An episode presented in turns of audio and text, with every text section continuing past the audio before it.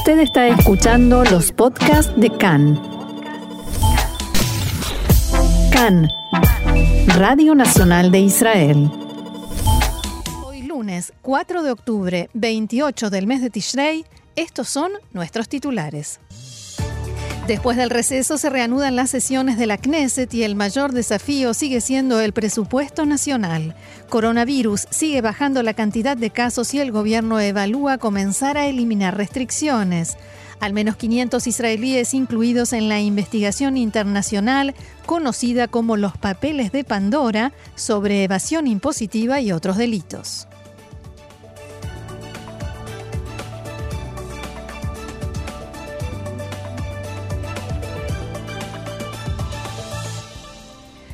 Y antes de ir al desarrollo de la información, una de último momento, el portavoz del primer ministro Naftali Bennett acaba de decir que, según fuentes de seguridad, el intento de asesinato que fue frustrado la semana pasada en Chipre no contra un israelí no fue un delito penal, no fue un acto criminal, sino un acto de terrorismo de Irán contra empresarios israelíes que viven en Chipre. La potencial víctima era el empresario israelí Teddy Sagui. Eh, pero el portavoz de Bennett, Matan Sidi, aclaró que Teddy Sagui no era el blanco del ataque, se había dicho en principio por cuestiones de negocios, incluso quizás de deudas, ahora se está diciendo que se trató de un, un, acto terrorista de Irán. Por supuesto, si hay más información durante el programa, ampliaremos. Ahora sí vamos al desarrollo de la información. Gracias, Roxana. En la tarde de ayer se reunió la comisión ministerial que se hizo cargo del tema de la violencia en la sociedad árabe israelí y tomó una serie de decisiones. En primer lugar, fue aprobado el programa de trabajo presentado por el viceministro de Seguridad Pública, Yoav Segalovich, un plan de trabajo que se basa en la coordinación entre los distintos ministerios involucrados. El programa está diseñado con el objetivo de dar una respuesta a corto plazo en los próximos meses hasta que se empiecen a sentir los efectos del plan de trabajo paralelo que comenzaron recientemente a poner en práctica la policía y el Ministerio de Seguridad Pública. Anoche se dio a conocer que la comisión aprobó también la decisión de que el Servicio General de Seguridad y TSAL comiencen a partir de ahora a cooperar en la lucha contra la violencia en la sociedad árabe israelí. Estas dos instituciones se ocuparán del tema de la tenencia ilegal de armas. No había ningún representante de Tzal ni el Ministerio de Defensa en la reunión, por lo cual en el ejército se vieron sorprendidos por esta resolución. En la mañana de hoy, el Ministerio de Seguridad el ministro, perdón, de Seguridad Pública, Omer Barlev, escribió en su cuenta de Twitter, abro comillas, ayer no se habló de ninguna manera sobre la necesidad de que Tzal intervenga en esta lucha y el ejército no tiene ningún rol asignado en este plan de trabajo. En ese malentendido, quizás por llamarlo de algún modo, lo que se explicó después es que el ejército va a participar quizás como sucedió en mayo cuando fue el enfrentamiento con Hamas en la franja de Gaza y tuvo que liberar, eh, por ejemplo, agentes de gendarmería eh, y ocupó esos puestos con soldados para que policías puedan hacerse cargo del tema de la violencia en la sociedad árabe israelí. También se decidió en la reunión que el Ministerio de Justicia impulsará la aprobación de una serie de leyes que proporcionen más herramientas a los organismos encargados de imponer el orden y hacer cumplir la ley, entre las cuales se incluye una ley de castigo mínimo por tenencia y comercio ilegal de armas. En la reunión los ministros también resolvieron que no se reformará la ley del Servicio General de Seguridad ni se promulgará ninguna ley especial para que pueda intervenir en este tema y sus potestades no serán ampliadas. Lo que la policía quiere en realidad no es que el servicio de seguridad intervenga y realice las investigaciones y el trabajo de inteligencia, sino recibir la tecnología y la autoridad, las potestades legales que tiene el Servicio de Seguridad en la actualidad y poder utilizarlas por sí misma en la lucha contra la delincuencia en la población árabe israelí. El peligro de esto es que después estas herramientas quedan en manos de la policía y pueden ser utilizadas contra civiles en otras situaciones y en otras circunstancias. El primer ministro Naftali Bennett dijo este mediodía que la intervención del Servicio de Seguridad en la violencia en la sociedad árabe israelí será limitada a las cuestiones que no generan conflicto con sus objetivos fijados por ley y en los que tiene una ventaja relativa. Bennett agradeció al Servicio de Seguridad que, según dijo, una vez más se ha embarcado en una misión nacional, la lucha contra la violencia desenfrenada en la sociedad árabe israelí. En la sociedad árabe israelí, las reacciones y sentimientos respecto de estas decisiones del gobierno no son uniformes. Apenas se conoció la noticia, el titular de la lista unificada, el legislador Ayman Ode, escribió en su cuenta de Twitter que la única y exclusiva responsable de imponer el cumplimiento de la ley entre los civiles es la policía y no los organismos de inteligencia y el ejército. Por su parte, el parlamentario Sami Abushade del partido Balad tuiteó abro comillas, el Estado de Israel considera a los ciudadanos árabes israelíes como un peligro de seguridad y no como ciudadanos. Esto eh, era, era su tuit. Del lado del partido RAM, que forma parte de la coalición, no hubo declaraciones contundentes, aunque sí dieron a entender que están de acuerdo, están a favor de esta medida y con la intervención del Servicio de Seguridad, dado que están encabezando, junto con el gobierno, este plan de acción. Cambiamos de tema. Ayer informábamos sobre el viaje de la ministra del Interior, Ayelet Shaked, a Emiratos Árabes Unidos, entre otras cosas para participar en la gigantesca muestra internacional Expo 2020, en la que también hay un stand israelí. Y reitero, se llama Expo 2020 porque fue suspendida por el coronavirus. Exacto. No nos equivocamos. No, no, para nada. Pero Jaquet no es precisamente la única que estará allí esta semana. El ministro de Turismo, Yoel Razbozov, también viajará y el jueves será el encargado de inaugurar oficialmente el stand de Israel. El ministro se reunirá con sus colegas de Abu Dhabi y Dubái y con directivos de compañías aéreas con el objeto de impulsar también el turismo entrante a Israel. También la ministra de Defensa de Medio Ambiente, Tamar Zandberg, estará presente en la expo esta semana. Zandberg y su ministerio llevarán a cabo una serie de actos en forma conjunta con el Ministerio de Relaciones Exteriores. Allí presentarán soluciones y propuestas en el tema del cambio climático y desarrollos para ambientes desérticos. Roxana, seguimos ahora con más información. El ministro de Justicia, Guidon Sar, fue entrevistado en la tarde de ayer en Cannes Bet y entre otros temas, en la extensa entrevista, Sar respondió preguntas sobre la conocida causa, la conocida como causa de los submarinos, y la posibilidad de establecer una comisión investigadora. נתתי אור ירוק בנושא הזה לשר הביטחון שפנה בשעתו Yo di luz verde en este tema al ministro de Defensa, que en su momento lo solicitó. Hemos evaluado el tema en el Ministerio de Justicia y la fecha en la cual el ministro de Defensa elija traer este tema al gobierno es decisión suya. Nosotros, por nuestra parte, dimos luz verde. El ministro Saar confirmó que la investigación estará a cargo de una comisión estatal con todas las potestades que le corresponden, Roxana. La decisión, esta decisión del ministro Saar es un paso fundamental para poder conformar esa comisión. El ministro de Defensa, Benny Gantz, que es quien impulsa esta iniciativa, había comenzado, había pedido este tema en noviembre del año pasado. Ahora que el ministro de Justicia da su visto bueno y más aún con la intervención del asesor letrado del gobierno, se ha quitado del camino un obstáculo muy grande.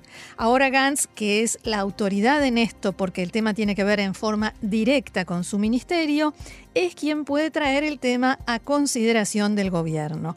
Como hablamos de una comisión estatal, por tanto tiene potestades muy amplias y tiene muchas menos limitaciones que el intento anterior de establecer una comisión eh, hecho por Gantz, porque en ese momento, cuando el ministro lo planteó por primera vez, se estaba llevando a cabo una investigación penal sobre el tema. Hoy en día ya se presentaron las demandas, hay juicio, por tanto hay un poquito más de libertad de acción. De todos modos, y esto también lo aclaró el ministro Saar en la entrevista, será necesario establecer ciertas limitaciones en la investigación de la comisión que de todas maneras podrá ocuparse de más temas, cuestiones de fondo, aunque por supuesto sin interferir en el proceso judicial.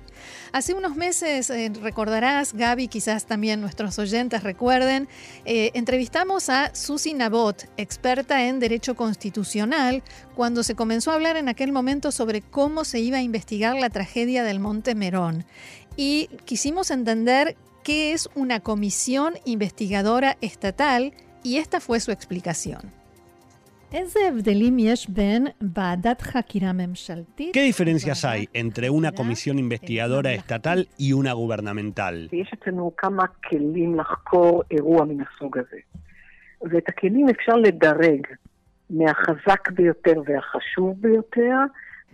Hay varias herramientas para investigar un hecho como este y se puede clasificar en forma gradual del más fuerte e importante hasta el más débil.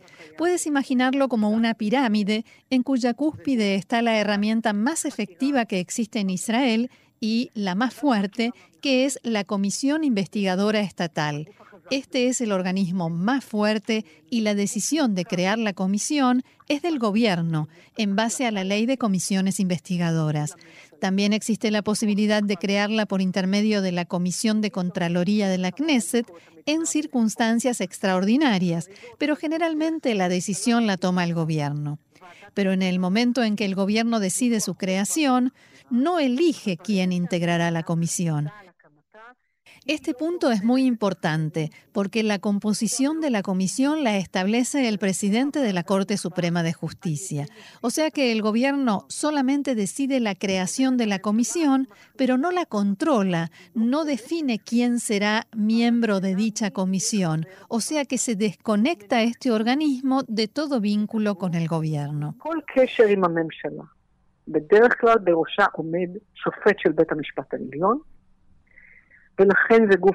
Generalmente la comisión es presidida por un juez de la Corte Suprema y por ello es un órgano objetivo, externo, desconectado del gobierno y profesional y tiene muchas potestades respecto de la investigación.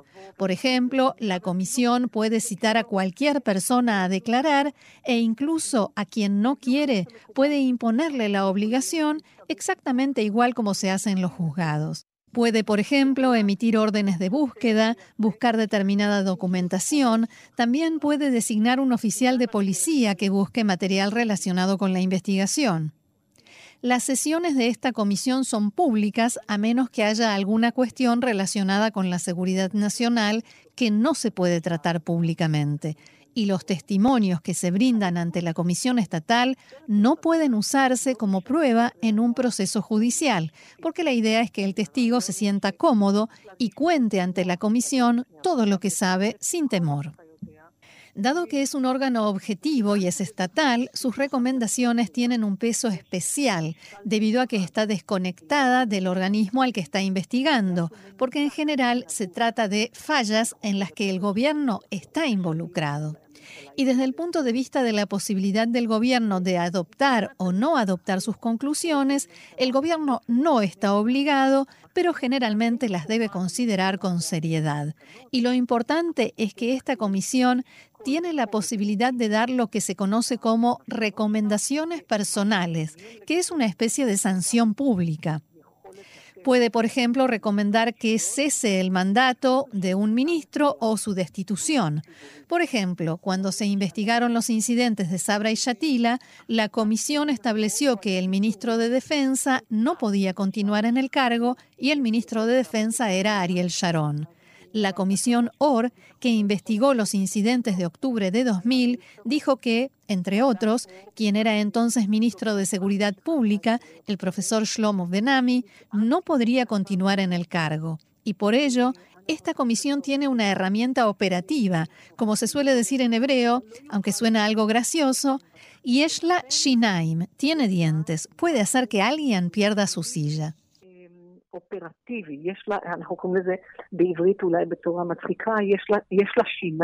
כן.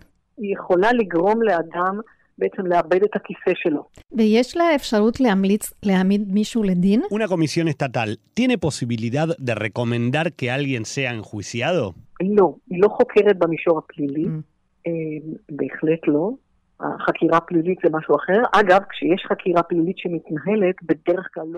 No, la comisión no investiga en el ámbito penal, eso es algo diferente. Además, cuando se lleva adelante una investigación penal, por lo general no se crea una comisión investigadora.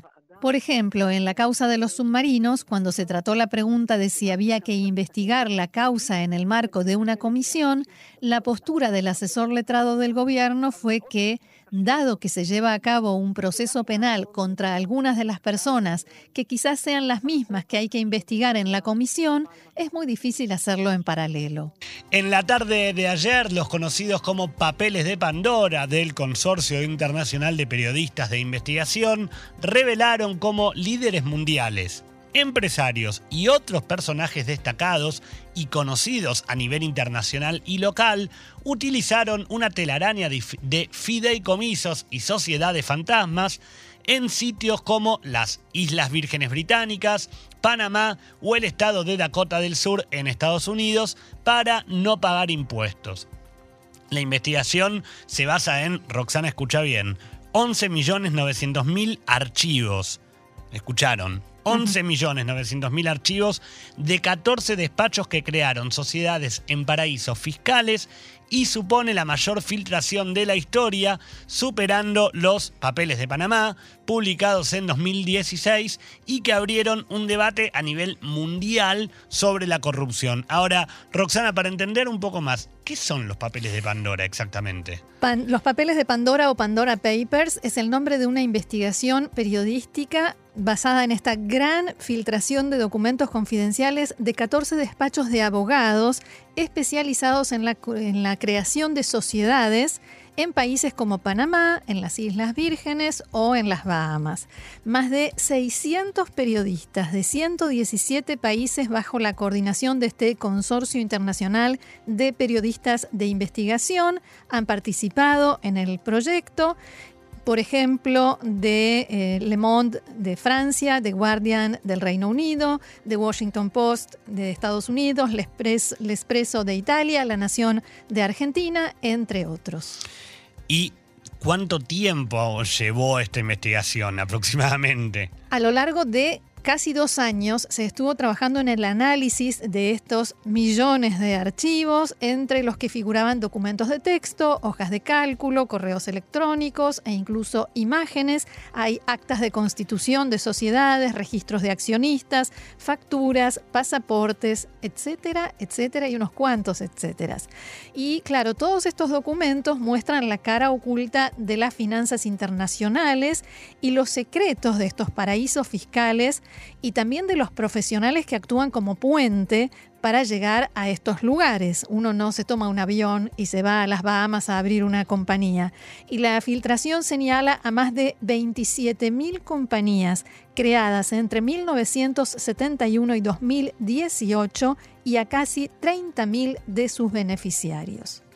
Ahora, hablando de beneficiarios, ¿se sabe quiénes son los ricos y poderosos involucrados o al menos los más conocidos? Sí, hay unos 35 líderes actuales y del pasado y más de 300 funcionarios públicos. Por ejemplo, el presidente de Chile, Sebastián Piñera, que ocultó acciones de una empresa minera, o el exdirector del Fondo Monetario Internacional, que parece que no se había complicado bastante la vida, Dominique Strauss-Kahn, que eludió impuestos en el cobro de trabajos de consultoría.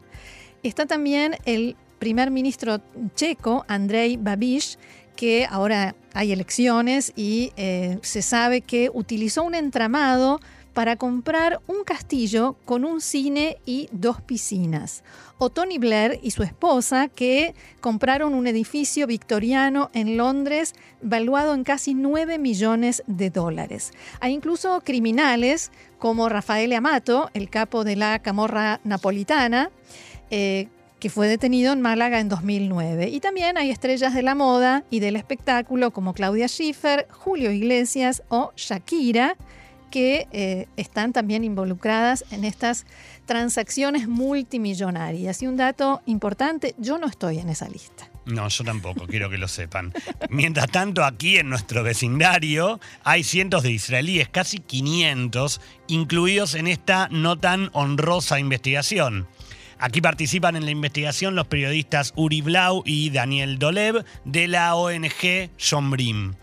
Uno de los israelíes más destacados es el parlamentario Nir Barkat, que, según sus propias declaraciones, cuando fue elegido como parlamentario, transfirió la empresa de su propiedad a su hermano, aunque en teoría debía transferirla a un apoderado que no sea miembro de la familia. Así lo explicaba en diálogo con Khan el periodista Uri Blau.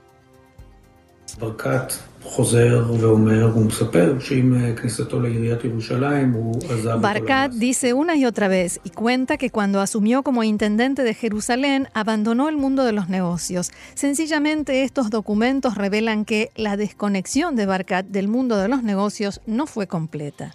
Nir Barkat, ex intendente de Jerusalén, es el político más rico en Israel, quiere ser ministro de Finanzas, jefe del Likud y luego primer ministro. Según la investigación, la compañía que lo convirtió en multimillonario está inscripta en un paraíso fiscal. Se trata de la empresa IT Oro. Eh, o eToro, una plataforma para inversores en la bolsa de valores cuyo valor se calcula en 10 mil millones de dólares y al respecto también Uri Blau decía lo siguiente.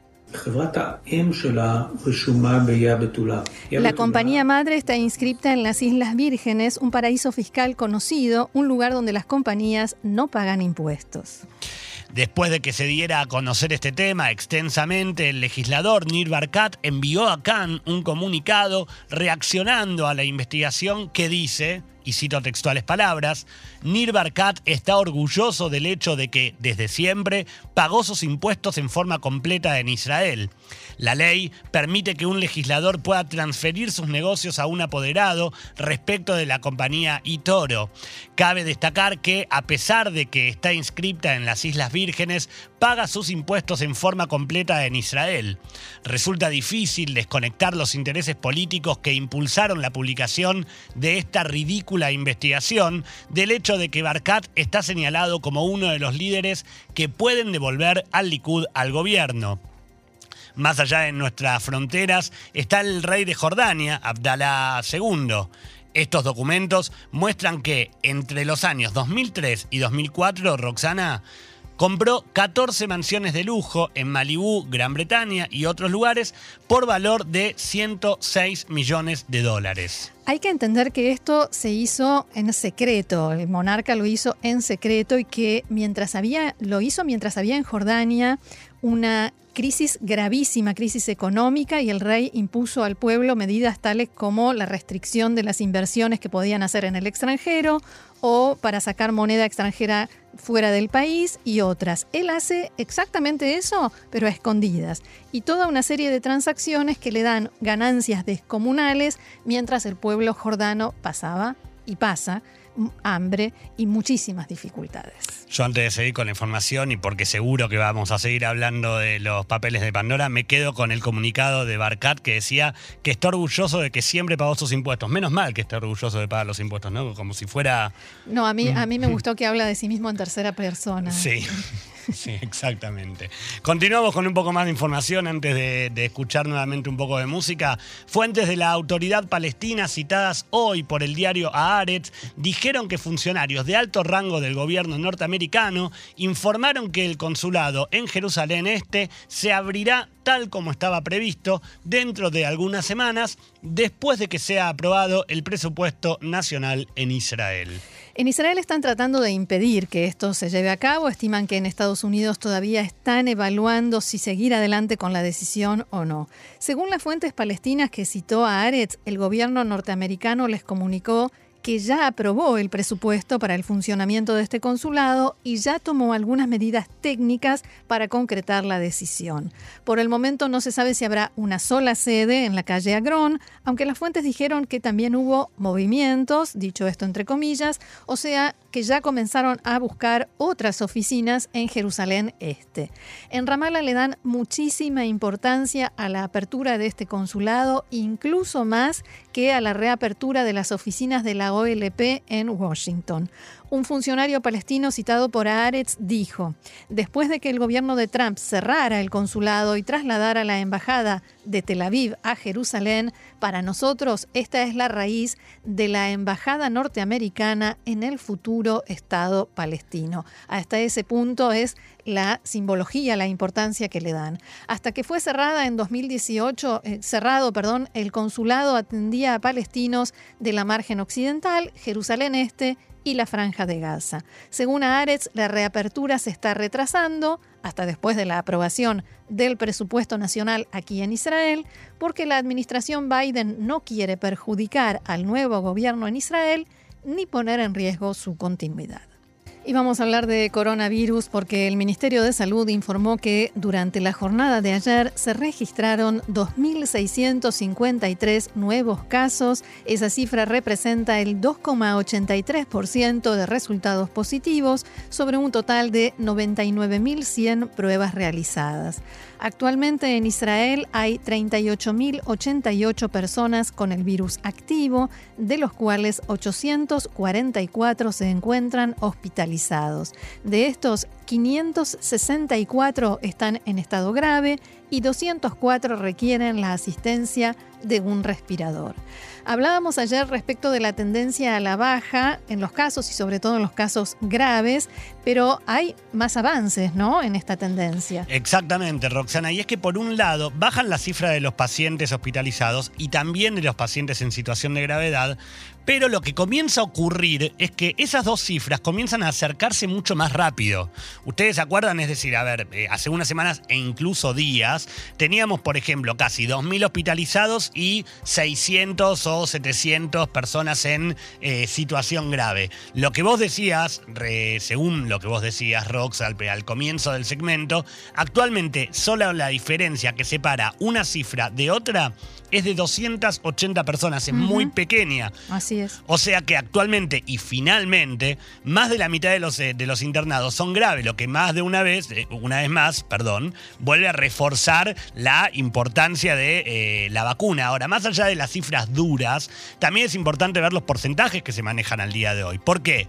Porque los 844 hospitalizados representan menos del 2,4% del mm. total de las personas con el virus activo y los casos graves representan un poquito más del 1,5%.